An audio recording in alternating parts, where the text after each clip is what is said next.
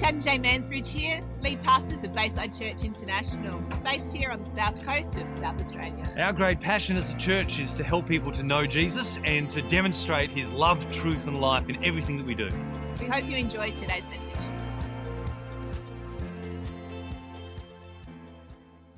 Uh, my name's Chad Mansbridge. Uh, if you don't know me, if you just tuned in today randomly from uh, someplace in the world, or maybe you're part here in the Victor Harbour community and have found our church website or Facebook, it's so great to have you joining with us today. You're more than welcome.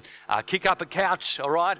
Grab yourself uh, a coffee. Uh, you're allowed to be in your pyjamas. Probably not appropriate for me to do that, so I've kind of, you know, worn shoes today. But anyway, uh, enjoy this morning. And the idea of me sitting down here on a couch with you today is to really have a conversation uh, today. Um, you know, I've not really got my preacher's hat on uh, so much as uh, having a conversation hat on. In fact, what I do want to do today, and I'll explain how this came about in just a moment, uh, I actually really want to speak to the people of Bayside Church today, and uh, I'll explain that in a moment. But what I'm going to do is I'm going to begin by reading a passage of Scripture uh, from the New Testament.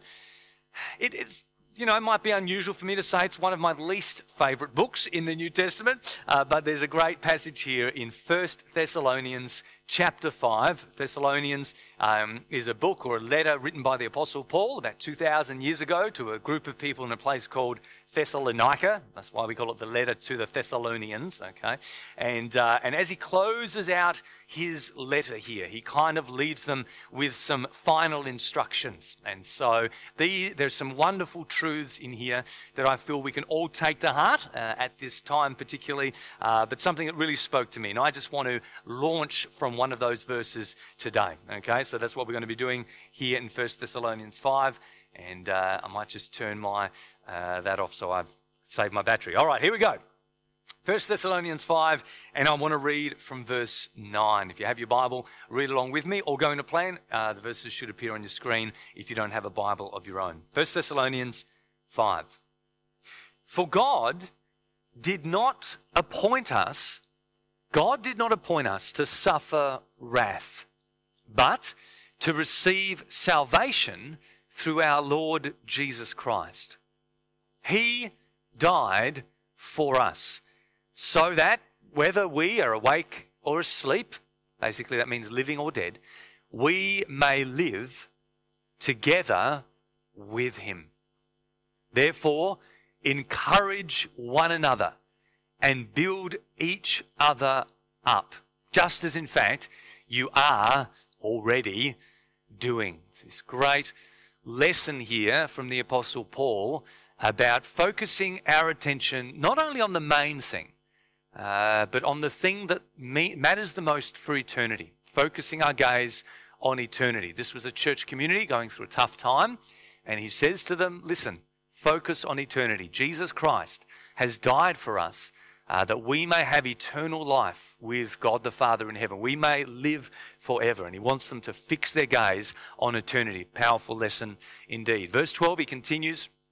He says this, now we ask you, brothers and sisters, to acknowledge those who work hard among you, who care for you in the Lord and who admonish you. Hold them in the highest regard in love because of their work, and live in peace with each other. And we urge you, brothers and sisters, warn those who are idle and disruptive.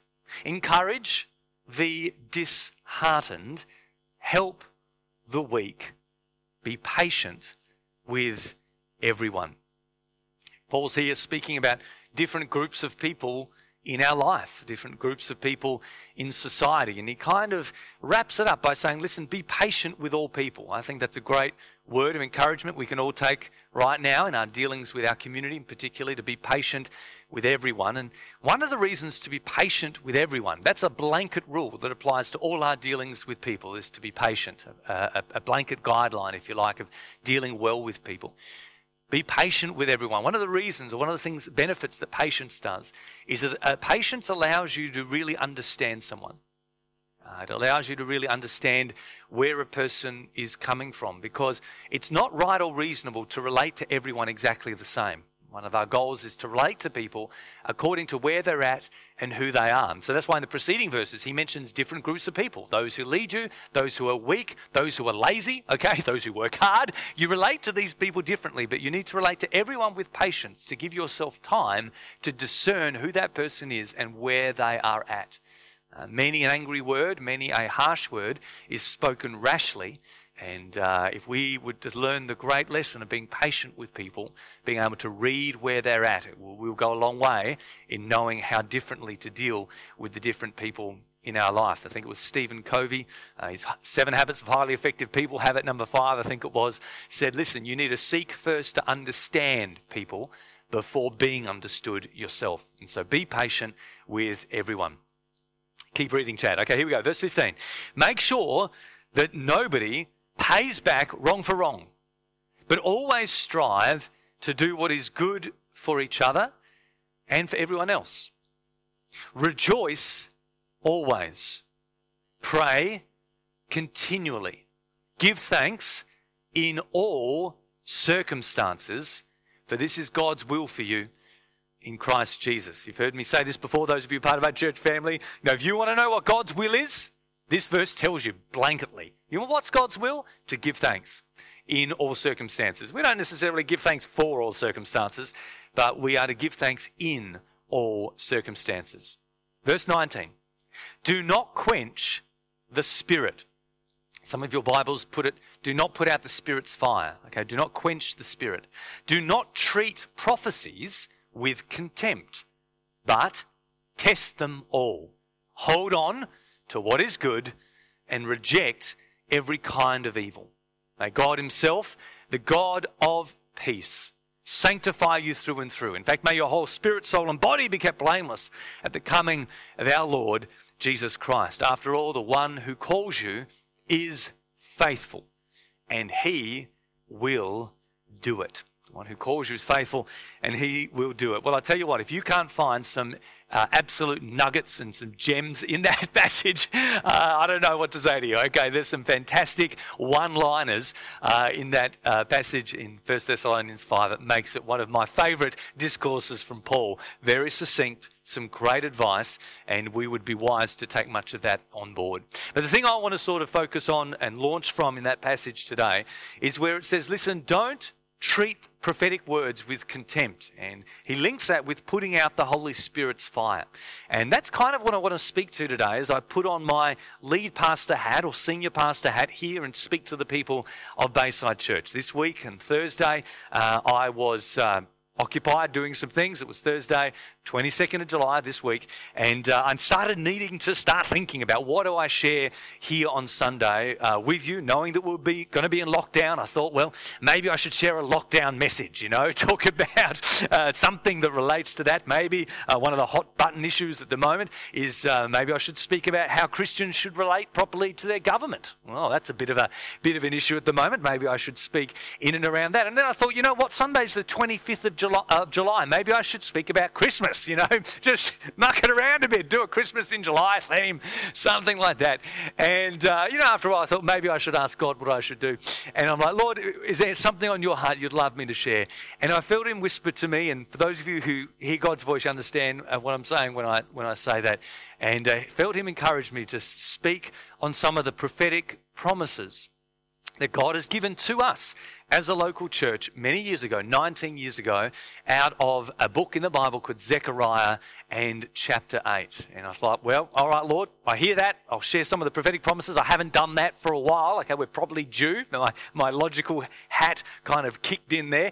And I thought, okay, well, I'll do that. And then I, when I got home later, and I was out when, it, when God spoke to me about that, I went to grab my trusty old Bible. The, uh, I call it my something old Bible. It's a Bible I had since I was sixteen, and, and uh, my predominant Bible through my young adult years. And the reason I wanted to grab this is because when God first spoke to me about Bayside Church nineteen years ago, uh, he gave me promises from Zechariah chapter eight, as I've just mentioned, and I wrote down in back here in pencil in the back pages when that was. I thought it was such an important encounter I had with God at that time that I needed to record it for antiquity, you know, in my Bible. And so I came home, I opened up to the back page here in pencil, uh, where I journaled, as it were, that note. And would you believe it? The date that I had next to that scripture, the day God spoke to me, was the twenty-second of July. To the day, precisely, twenty-second of July, precisely nineteen years ago, when God first spoke to me about pioneering this church, about relocating, moving to Victor Harbour, and about, as it were, pioneering or parenting Bayside Church. In fact, we looked back through some of our uh, archives this week, having been stirred by that. As I said earlier with Jay here on the couch, numbers speaks to me. That's that's the way God knows he's going to get my attention, with numbers and dates and, and things like that. So to, to speak of me on the twenty-second of July, that meant something. And you know what? It was nineteen years ago. Uh, Jay and I, in, in two thousand two, uh, we'd reached a crossroads, in a sense, in our life at age twenty-three. And uh, at the start of the year in February, we were praying, Lord, direct our life. Where's the next thing uh, you want us to do? And in that week that we were praying and really asking God uh, to come through for us. In fact, one of the things we do, I noticed before that my auntie Chris is watching. We stayed at her holiday home out, out on the uh, York Peninsula. And uh, that week, and we're like, Lord, speak to us, speak to us uh, in this time. And well, on the second week of our holiday uh, there in February, we went to a conference, and a man stood me up in a crowd, six hundred people, uh, together with a friend of mine, and says, Chad, I believe God is telling you that he wants you to plant a church or pioneer a church, and it's imminent. The word I sense for you is imminent. It'll happen faster than you think.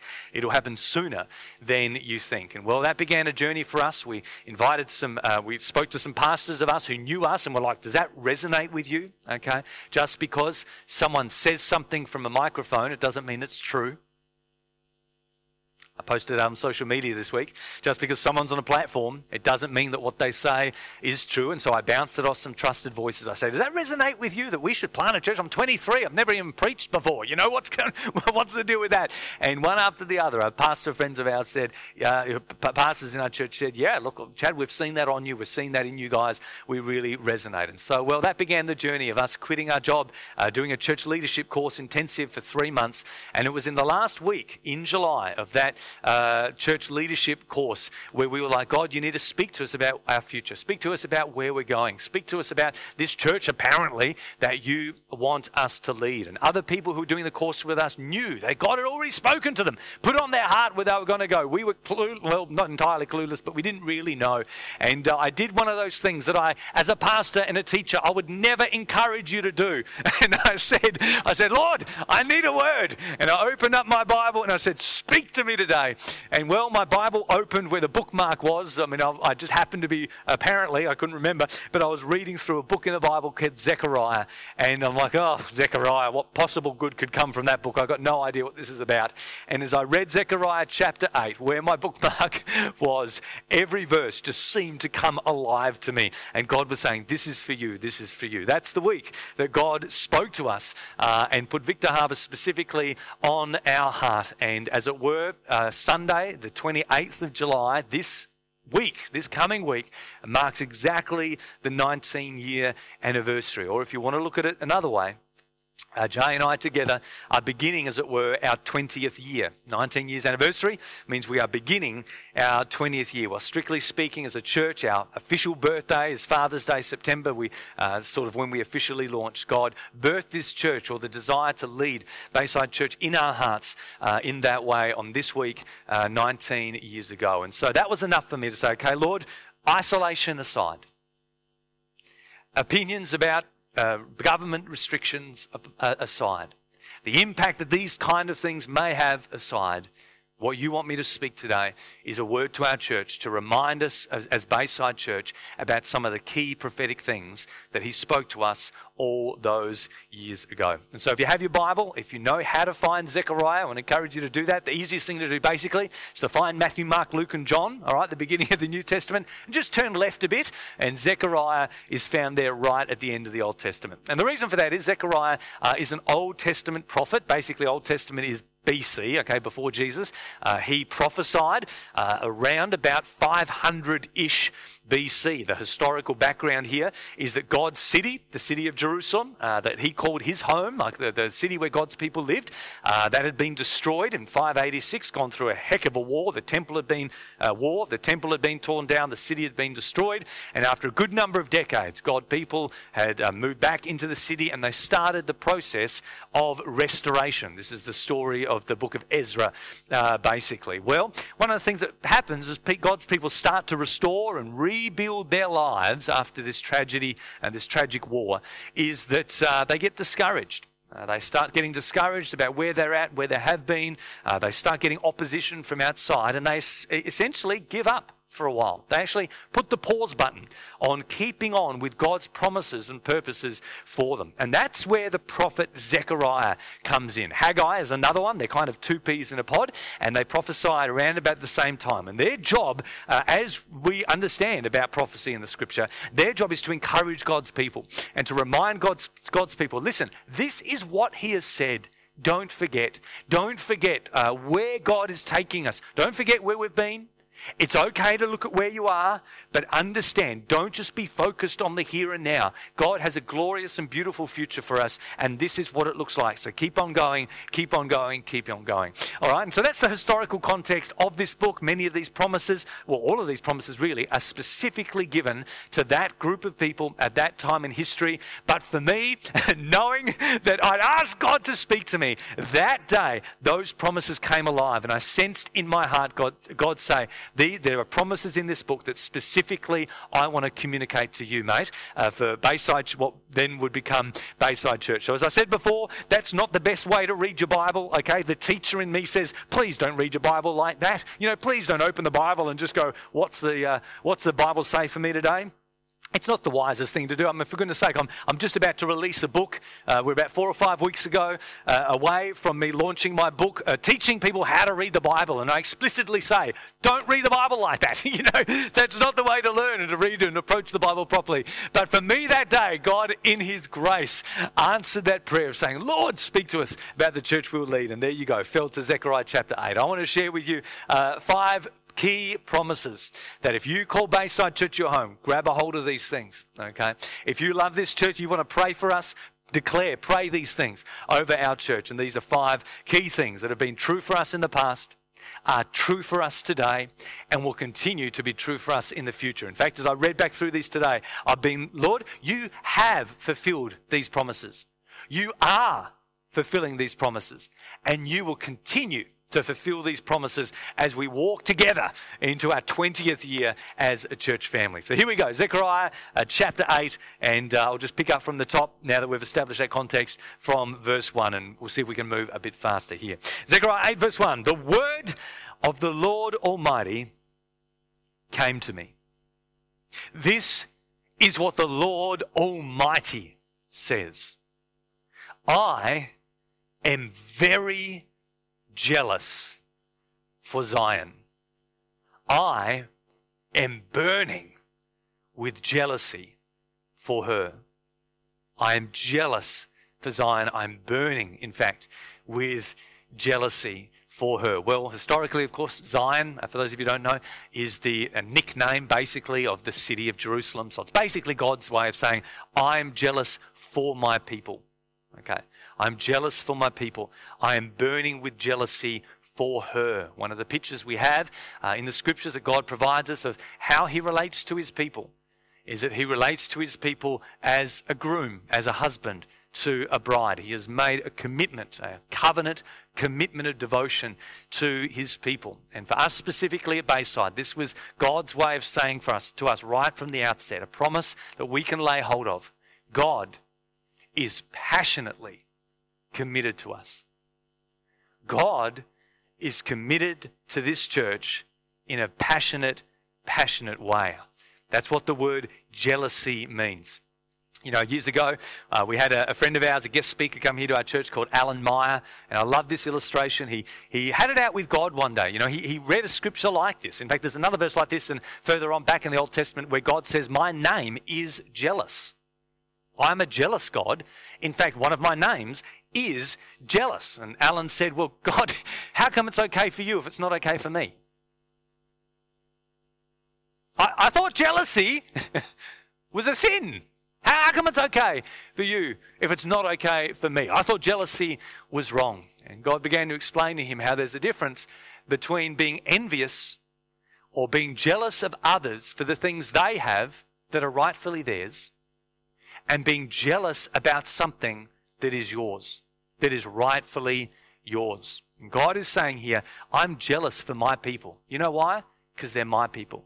I've bought them at a price. They are my people. It's not that they're my property. I'm not talking about that, that, those sort of crass terms. But I've devoted myself in a loving relationship, and I'm going to jealously guard that. I'm going to jealously watch over my people because they matter to me. In church this morning, both Bayside Church specifically and for any of you watching, what a beautiful word, what a beautiful picture to have of our God. Do you know any prophetic promises that follow, any other revelation Uh, that follows, or specific things that God may speak to us uh, that follow from this? First and foremost, God wanted his people to know. First and foremost, God wants us to know that God is absolutely, passionately committed to us. God is a God of passion. He is, uh, another book in the Bible says, a consuming fire. He is a God of great passion. There's a strange verse in, in the scripture that says, Jacob I loved, but Esau I hated. Bit of a weird one. Esau I hated. The only man in the Bible described as specifically being hated by God. You think, what's the deal with that? Well, when you read that story, you know one of the characteristics that Esau had? He was mediocre. He was not passionate about the things that God was passionate for. He did not display jealousy for the things that he had been given. In his case, it was his birthright. Well, God's not like that. God is not mediocre. He is passionate and he is jealous about the things that matter to him, and there is nothing more that matters to God than his people. The, the, the good, the, his love extended towards us is a passionate, passionate love, and it's vitally important that we as a church grasp that, that we as Christians grasp that. God is passionately devoted and committed to you. What a beautiful way, a beautiful word that he would speak over us. And you know, over the years, uh, pastorally, as we've gone through uh, challenges, and of course even today, going through challenges, and there's been concern. Lord, what are you, what are you doing? What are you going to do? How are you going to bring good out of this situation? There's concern for people who are going through genuine struggle and trial. One of the best things a pastor can know, one of the best things a pastor can pray, is something I've done for you many times and just said, God, they're your people. They're your people. And you love them more than I do. You are more committed to this church. You are more committed to your family than I will ever be. And what a great sense of security, rest and peace that brings us. Bayside, let me tell you today, God is passionately committed to you. Not just committed to you uh, out of, uh, um, you know, a sense of obligation, dry obligation. No, no, no. God's passionately committed to you. And what's a beautiful promise to have. Verse three, let's continue to read.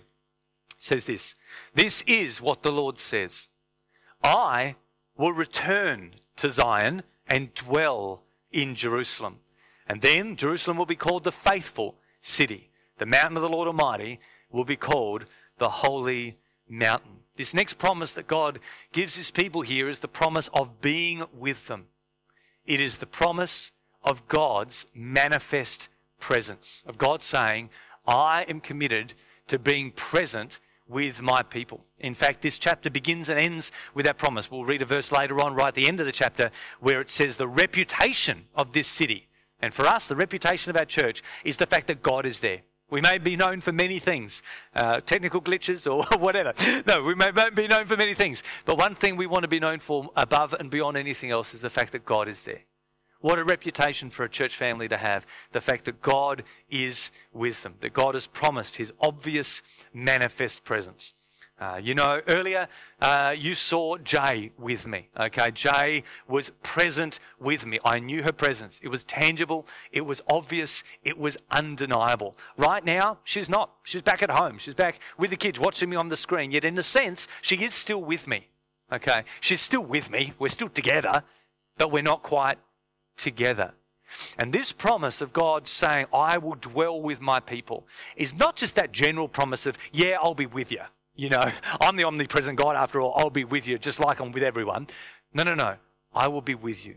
there will be a closeness, there will be a proximity of awareness, a tangible reality of God with his people. And we can talk about what qualities that the church has that makes us different to every other community group that exists. You know, what makes us different to any other organization or business or, or group or gathering of people around the world? Well, top of my list would have to be this.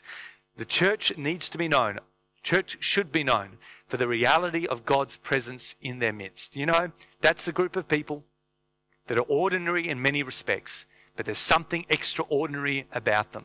And it's the fact that God is with them. The undeniable reality of the presence of the supernatural God doing things in the lives of those people that we cannot explain uh, otherwise. And fortunately for us as a church family, as you know, uh, we've experienced a number of beautiful, miraculous stories over the years of uh, God's super, supernatural interactions with us as his people. God's way of saying, I'm with you. Not, I'm with you.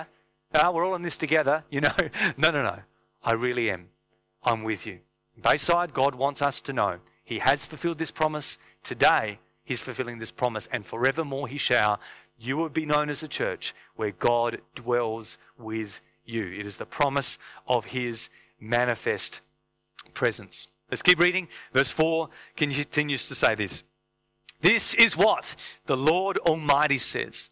Once again, men and women of ripe old age will sit in the streets of Jerusalem, each of them with their cane in hand because of their age. The city streets will be filled with boys and girls playing there. Here we have a, a, a church community, a city with people of all ages, diverse ages represented there. Keep reading, verse six. This is what the Lord Almighty says. It may seem marvelous to the remnant of this people at that time, but honestly, will it seem marvelous to me? Is this too big a deal for me, says God? This is what the Lord Almighty says. I will save my people from the countries of both the east and the west. I will gather them and bring them back to live in Jerusalem. They will be my people, and I will be faithful and righteous to them as their God. From day one, or from before day one, when God birthed Bayside Church in our hearts those nineteen years ago, we knew Bayside Church would be known as a family of, of great diversity, of people with different ages, from different places. Uh, that while we may be located in Victor Harbour, we would not be just a church of Victor Harbour. We would be a, a church where people would come from the east and the west. We would not be just a church of one age group, even though Victor is known, as many of you know, uh, for a particular age group of the more grey head variety. And uh, no, no, no. Our church would be known of a church for all ages. And I love the fact that we are walking in that promise. We have people in our church family well into their eighties. We have pregnant mums and newborn bubs and basically everything else in between. This was a promise God gave to us many years ago. As I kept reading uh, Zechariah eight, these other things stood out to me. Verse twenty, just flick ahead, says this. This is what the Lord Almighty says. Many peoples and the inhabitants of many cities will yet come, not just east and west gathering from around, no, many cities, and the inhabitants of different places will come. In fact, the inhabitants of one will go to another and say, let us go at once to entreat the Lord Almighty. I myself am going. Many people and powerful nations will come to seek the Lord Almighty and entreat him. Uh, soon after we started our church, we were also given a promise about vulnerable people coming into our church. Again, this great variety, strong and the weak. A great variety of people that calls this church their home, vulnerable people and strong, powerful people.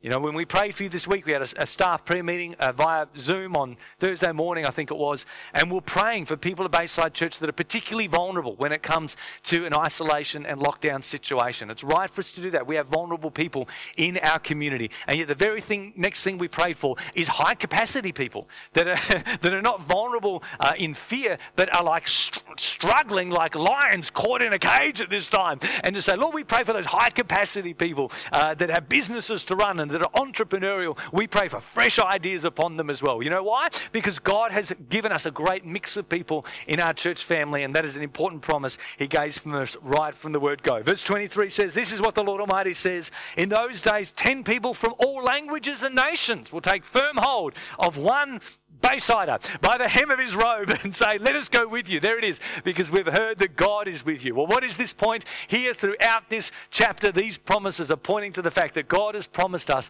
to be a community of both diversity and unity. A church that is diverse and a church that is unified. And personally, I think diversity is a beautiful word. I know it depends who you talk to. In the last few years especially, uh, there's uh, been some cultural change uh, around that world. For, for some people, when they think of diversity, uh, they think of a very narrow group of factors of what, what that means. Someone's skin colour or someone's family makeup or whatever, okay? And that's basically their main thing that diversity means. For other people, diversity is a, it means well beyond that, and it means things like the way people think and the way people are wired and their creativity and their philosophy in life and their experience in life and their worldview of certain things, diversity of thought, diversity of opinion. These are the things that matter most. Well, I personally think diversity is a beautiful thing. Recently on our holiday, uh, we just got back from Far North Queensland. We went out to the Great Barrier Reef. It is one of our favourite things to do as a family, to snorkel in the Barrier Reef. And one of the uh, wonderful things about it is that it is so diverse. It is so diverse, and yet it is so unified. Uh, that diversity works together with a beautiful harmony. And this is a promise for us. It's a promise. It's a picture of the church that God continues to paint as you read the uh, New Testament. The book of Ephesians is very big on this, being one, but being many. Okay, we are one, but we are many. Uh, being one, but being many. This beautiful picture of diversity. And you know, you don't... Uh, Well, basically, we live in a community that has a diverse range of views, a diverse range of opinions, a diverse range of experiences and perspectives. One of our challenges, both as a local community and as a nation, more broadly speaking, is to know how to walk in unity with our diversity, to respect diversity and walk in a sense of unity. And one of the ways that we've, we as a church family have successfully negotiated that tension over the years is to ensure that we major on the majors and that we minor on the minors, keeping the main thing or the main things, the main things, and not allowing minor differences on or big differences on minor issues to divide us or define us. And Bayside, I want to encourage you, let's continue to do the same. Express your diversity. Express our different views. But let's let's stay unified, keeping the main thing, the main thing. The presence of God, His goodness with us, the gospel of tr- Christ, the things, focusing our attention on the things that matter most. This is a promise to us. A whole a, a church that looks like all different ages. A church that looks like people from all around the Fleurieu Peninsula, east and the west. A church that looks like different nationalities, as much as that can be represented uh, in a place like Victor Harbour. Okay, we need to be honest about that. But as much as that can be represented, God gathering different types of people. And for me, quite frankly, one of the most beautiful things about you, Bayside, one of the most beautiful things about you is the range of colour and texture and variety of who you are as people. Keep being you.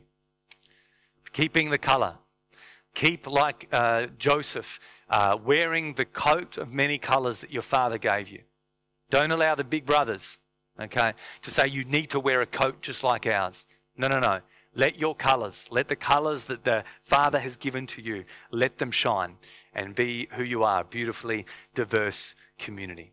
All right? This is a promise. We've, we have walked in, we'll continue to walk, and we are walking in, and we shall continue to walk in. The promise of unity and diversity. Let's keep reading verse twelve, and uh, we'll close it up here in a minute. The seed will grow well. Oh, I love these promises. This, when, when I started reading these nineteen years ago, I'm like, wow, what a great promise. I can see myself praying into this for many years to come. The seed will grow well. Come on, say amen at home. Agree with that. The seed will grow well. Yeah, okay, that'll do. The vine will yield its fruit.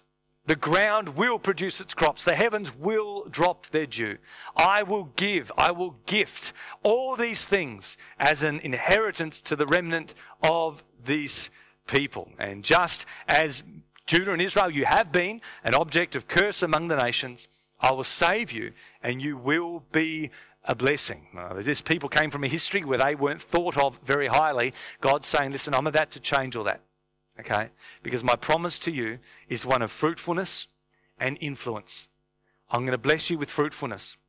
I'm going to bless the work of your hands, and with that blessing will come an influence where you will be a blessing to others. right from our word go, but you personally as a as an ordinary follower of Christ, okay, who is, as it were, a child of Abraham, you are blessed to be a blessing. Your family is blessed to be a blessing to others. You are called to be a person individually of fruitfulness and influence. Well, that has been a promise also for us here in this church community from day dot. God has promised us to bless the work of our hands, to shower his blessing in us. That is a blessing and fruitfulness he wants us to walk in. And that blessing is not just for us, but you will be a blessing for others. God wants us to be a people of influence. And I can gladly say that promise has been fulfilled. That promise right today is being fulfilled. And that promise, as we continue to move into our twentieth year and beyond, will continue to be fulfilled. And sometimes our influence in our community is done in quite overt and obvious ways. Uh, Jesus said, let your light shine before people so they can see your good deeds. Okay, actually let your light shine so they will see your good deeds and it will result in glory to God. They will go, wow, Christians are doing good. That means they're God's good. That's basically the theory there. Yeah, there are certain things we do, certain ways we serve that are a light that shines. But Jesus also said, listen, I don't want you to just be light in your community. I also want you to be salt. And salt has an invisible influence uh, where it can it can basically work its way through an entire dish and nobody even knows it was put there. Okay, it has this uh, this very invisible influence that really can influence something uh, like yeast does as well. And that's another way we are called to influence, to be an influence in our community. You know, this week as you walk out of your home for your ninety minute allowance, okay, you go to the shop, no one will see the way you are kind to the checkout people. No one will see the kind words of encouragement you may speak to people this week in your workplace, but continue to do that. Be an influence of salt that works its way through our community. It's a promise for us. It's not only a promise, it is also, therefore, a responsibility of us. And lastly, as we finish off this chapter, God has promised us increase and enlargement. Let's just read that last verse again. You can read the whole chapter. I encourage you to do so. I'm just skipping around and picking sort of five high points, okay, as we go. Uh, but here we go, verse twenty-three. This is what the Lord Almighty says. In those days, ten people from all languages and nations will take firm hold of one Jew by the hem of his robe and say, let us go with you, because we've heard that your reputation is such that God is with you. We don't know that much about you, but we know that there's something that can only be explained in the, uh, with the fact that God is there with you in your midst. You know, right from the word go, Uh, before uh, we ever held our first Sunday service, God had promised us that we would be a church that would experience growth and that we would experience enlargement. Uh, bigger does not necessarily mean better, okay, in and of its own. Uh, bigger doesn't mean better. Uh, Gideon, the story of Gideon shows us that. God gathers Gideon's army, says, how many people do you have? And it's like thirty thousand or whatever. And God uh, spends the next part of the process whittling it down like ninety-nine percent. You know, he, he cut down his numbers because bigger doesn't necessarily mean better. Solomon had lots of wives. That, does, that did not mean it was better. You know, bigger doesn't necessarily mean better. But right from the word God, uh, word go, word God, word go, God had promised us uh, to be a church of growth and a church of increase. And, you know, even as you read that, you know, ten people would take firm hold of one Jew. You know, when we first started, we were a group of about twenty to thirty people. Uh, ten-fold that or eleven-fold that, if you do the maths, uh, is a church of about two to three hundred people. We knew right from the word go that there would come a time that there would be a day. That would be a promise for us that God would uh, increase our numbers to at least that, okay, to at least two to three hundred people. Well, that is a promise that has come to pass, that is coming to pass today. And as we look forward into our future, we see more growth and influence as God allows. It's never been a desire. Uh, Chad, did you desire to be leading a church of two to three hundred people? No, that's never my desire. My desire is just to follow Jesus. And whatever he promises us, whatever God has prophesied over us, despite my personal desires, whatever he has promised over us, whatever he says to us, is something that my job and your job is just to say amen to. Yes, you say yes, Lord, we say amen. We say amen, cooperating with God's prophetic purposes. And I want to encourage you today individually. You know, my job really is to do this as a pastor. It's to look back in my old journaling and to say, Lord, what are the things you've promised our church family? And how can I do my part in reminding our people of that? That's really been my job. A part of my job as a lead pastor. Well, you know what? There are things that God has spoken to you in the past. Maybe you've journaled them down. Uh, maybe, like you, uh, God wants to speak to you in this isolation time to say, you know, dust off some of those things that I spoke to you and begin to cooperate with me. One of the first things you can do to cooperate with God's prophetic purposes is to simply remind yourself, remind and remember and recall the things that he has spoken to you, the things that he has spoken to you. And here I am today uh, at the start of our twentieth year journey, as it were, as a church family, speaking to an empty room, speaking to you at home. Where there is life, there is growth. Where there is life, there is adjustment. Where there is life, there is pivoting, to use a cultural term uh, that's being used around a lot. Wherever there is a healthy, living organism, Uh, we will position ourselves to face the challenges that respond that, and respond accordingly. And we will do that knowing that God is for us, passionately committed to us always. We will do that with a heart's commitment that says we want to follow the presence of God. We, we want to be where God is. We want to be on what God is on. When Zechariah spoke these words to God's people in five hundred twenty-something B C, it was because they were discouraged and they needed that prophetic t- encouragement to keep on going on. Will Bayside, as individuals, as a family, and for those watching beyond, be encouraged today. All right, keep going on. Remember the things God has spoken to you and lay hold of those promises together. Because if you look back over the things God has spoken, you will see certain things have been fulfilled. Certain things are right now living, I'm living, are being fulfilled in my day. And as I look forward, Lord, I know you are faithful. You are faithful and you will do it. And one of the best ways we can make sure we are not among those who put out the Spirit's fire is that we do not make light of prophetic words. We do not treat them with contempt. We do not dismiss them. No, no, no. We grab a hold of the things we know God has, has spoken to us and march forward into our destiny. Let me pray for you today, and uh, we'll close. We'll uh, throw back to the team, okay? and uh, and we'll close with a song today. But let me just pray for you right now, and I hope you can say amen and agree with these words together. Dad, we thank you so much for the privilege of gathering together today. We thank you for the privilege of not being alone, and that even at times when we feel isolated, we know that the God who is always present is present with us. And my prayer today uh, is for those who have not experienced your demonstrated, manifested, obvious presence uh, lately. In fact, there might be people here today uh, that have never experienced the reality of your presence, your invisible but very, very real presence. Well, Lord, I pray today that your supernatural hand, your invisible presence would make itself known, uh, that you, as it were, as you've done with so many people throughout history, would demonstrate, uh, would manifest your reality to people today. Break into people's hearts today. Break into people's homes today. Break out and make yourself known to people. We decree, we say this blessing over people today. And Lord, for us as a church family, together, collectively, corporately, as a, as a family in our togetherness, uh, we say we thank you for being with us. Thank you for your commitment to us. Thank you for the journey that you have, are, and will continue to take us on. I'm going to play my part in that process. I'm going to keep on pressing on with your prophetic purposes, because I know God is on my side. I know God is on our side, and there's no better place to be. Lord, I bless your people today. I thank you for your goodness over them. I decree your mercy, peace, and grace. And I say to you today, Bayside and anyone else who is viewing, may the Lord bless you. May the Lord keep you. May he cause his countenance, his face, his goodness to ever shine upon you in a way that you know that you know that he is with you. May the God of peace bring you the peace you need. May the God of energy bring you the energy that you need. May the God of grace grant you the grace that you need. May the God of vision give you the vision that you need. May he be everything that you need today. And I believe this, and I ask this of the Father in Jesus' name.